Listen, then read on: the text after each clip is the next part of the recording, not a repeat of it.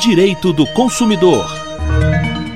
Olá, eu sou Luiz Felipe Balona e esse é o programa Direito do Consumidor. Mesmo com o sucesso dos blocos de rua, muitos foliões optam por curtir festas fechadas no carnaval. Serviços incluídos nesses eventos, como bebida, comida, além da segurança, são alguns dos atrativos. Sobre esse tipo de contratação, nós conversamos com o coordenador do Procon Assembleia, Marcelo Barbosa. Marcelo, o que o consumidor deve observar para não ter essa expectativa frustrada? Realmente o carnaval é um período de muitas festas e folia, mas é preciso ficar atento àquilo que é ofertado aos consumidores. Festas fechadas costumam incluir o fornecimento de alimentos, bebidas, até mesmo a apresentação de uma determinada banda ou cantor. Então, tudo isso deve estar registrado na oferta, formalizado por meio de um contrato por escrito. E cabe ao consumidor observar que tipo de serviços estão incluídos e pelos quais ele pagou.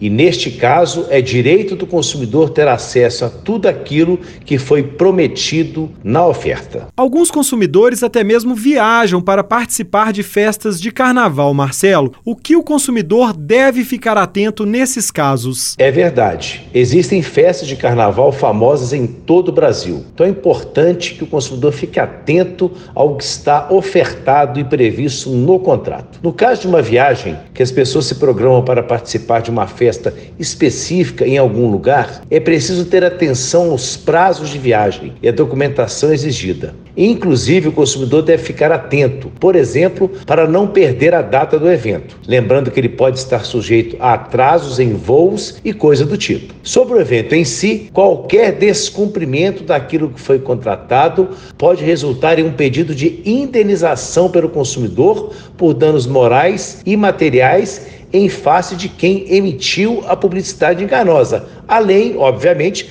da devolução do valor que foi pago antecipadamente, devidamente corrigido. Em eventos que reúnem multidões, a questão da segurança também é um ponto a ser avaliado pelo consumidor, não é, Marcelo? Com certeza. É preciso se atentar para o risco relacionado à quantidade de pessoas que são permitidas naquele ambiente escolhido para a festa. Não é recomendável que o folião participe de um evento, seja numa casa de show ou espaço de eventos, que está com a lotação acima da capacidade de pessoas permitida, o que pode expor o consumidor a uma situação de risco em caso de uma emergência. Então, por isso, procure conhecer qual foi o alvará da prefeitura que liberou aquele estabelecimento, aquele espaço para a realização da festa do carnaval. Junto com esse alvará da prefeitura, tem que ter também o alvará do Corpo de Bombeiros. No caso de uma festa fechada, o consumidor perceber a prática de preços abusivos pelo estabelecimento, o que ele pode fazer? Essa é uma situação que pode ocorrer, especialmente quando no local só existe um fornecedor atuando, por exemplo, um único bar servindo bebidas ou apenas um buffet fornecendo alimentação. Se realmente não houver uma justa causa para o aumento imotivado dos preços, o comerciante pode responder por infração à ordem econômica ou violação aos direitos do consumidor. Então é importante que ele esteja atento, fotografe essa tabela de preços, o cardápio, para se